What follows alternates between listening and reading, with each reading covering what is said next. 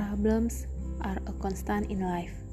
When you solve your health problems by buying a gym membership, you create new problems, like having to get up early to get to the gym on time, sweating like a meth head for 30 minutes on an elliptical, and then getting showered and changed for work so you don't stink up the whole office.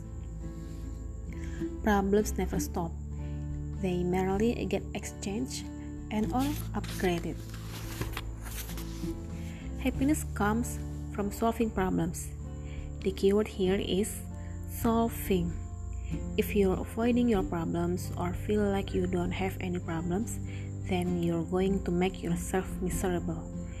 If you feel like you have problems that you can't solve, you will likewise make yourself miserable.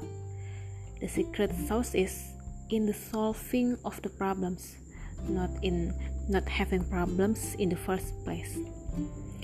To be happy, we need something to solve. Happiness is therefore a form of action, it's an activity. Happiness is a constant work in progress.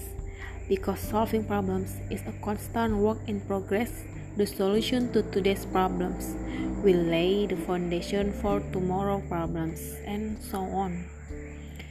True happiness occurs only when you find the problems you enjoy having and enjoy solving.